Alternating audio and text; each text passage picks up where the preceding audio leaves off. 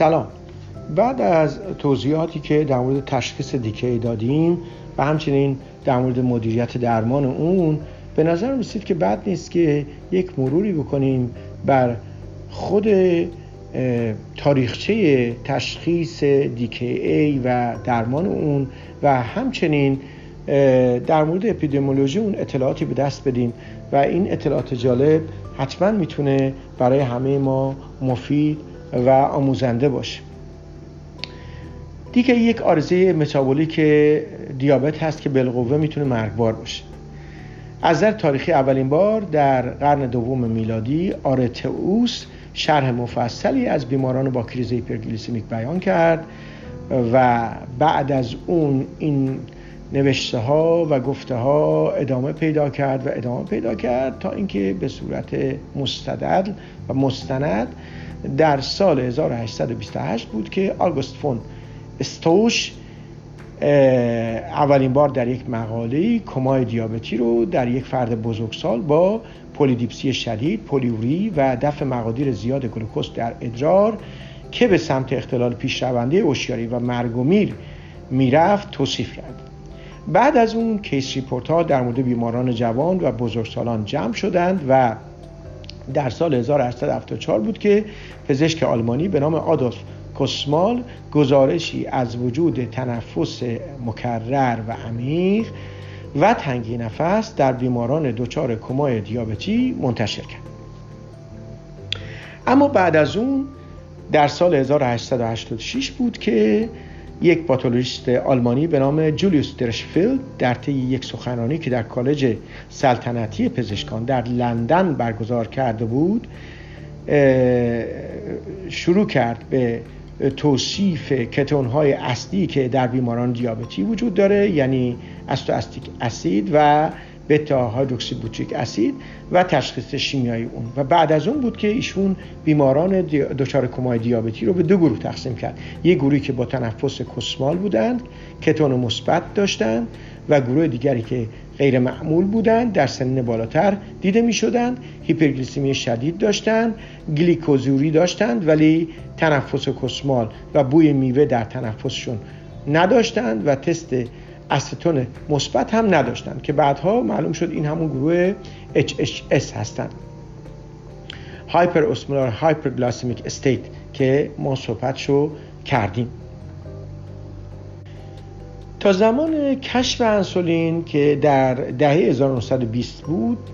واقعا دیکه‌ای مرگبار بود و حدود 90% مورتالته داشت.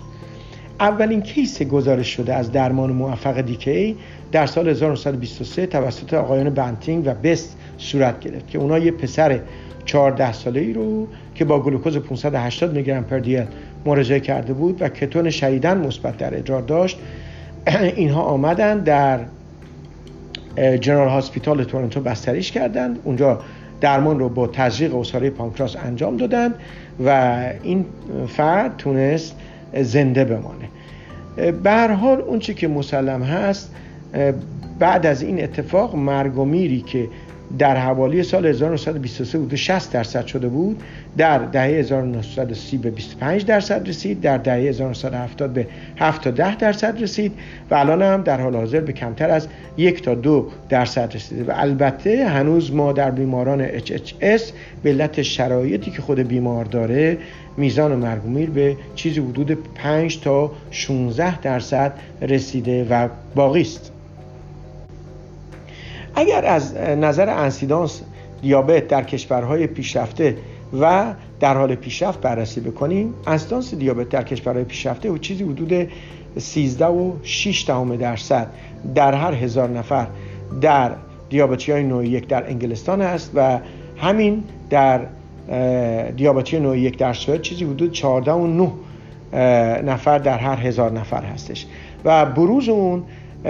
در جمعیت زیر 30 ساله‌ای آمریکا حدود 13.4 نفر در هر 1000 نفر دیابتی هستش. در حال حاضر مرگ و میر از 48.4 در هر 100,000 نفر در سال 1980 به 17.3 نفر در هر 100,000 نفر در سال 2009 در امریکا رسیده و روی هم رفته مرگ و میر دیابت در انگلستان و آمریکا کمتر از 1% و ولی در سالخوردگان و در بیماران با بیماری همزمان شدید ممکن تا 5% هم برسه. مرگ و میر و موربیدیته در کشورهای در حال توسعه زیاد است. در کنیا حدود 30% است، در لیبی حدود 11.7% است، در اندونزی حدود 10% است و اگرچه دیکی در بیشتر تو بیماری دیابت تیپ 1 دیده میشه، ولی در افراد نوع 2 و به خصوص از نژادهای آفریقایی و هیسپانیکا مرگ و میر بر وجود داره و بالاست و تقریبا 35% از کیس های دیابتی که در دیکی مراجعه کردن در همین بزرگسالان دیابتی بوده که در سال 2006 گزارش کردن و اینا همون دیابتی های نوع 2 بودن.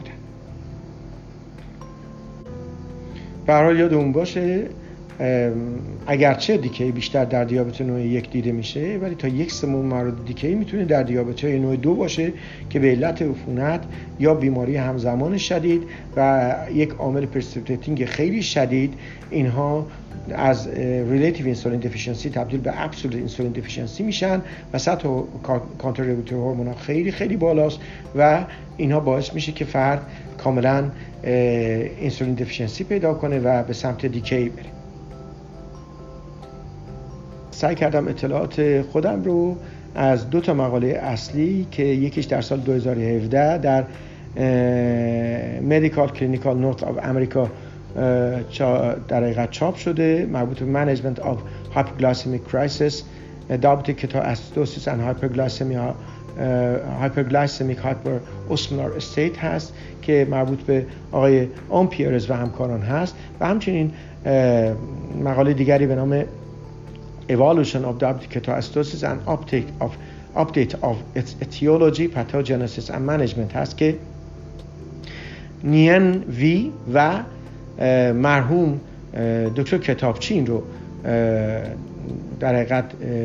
نوشتند و در سال 2015 چاپ شده. از این 2 مقاله استفاده کردم. امیدوارم که مطالبی که گفته شد برای شما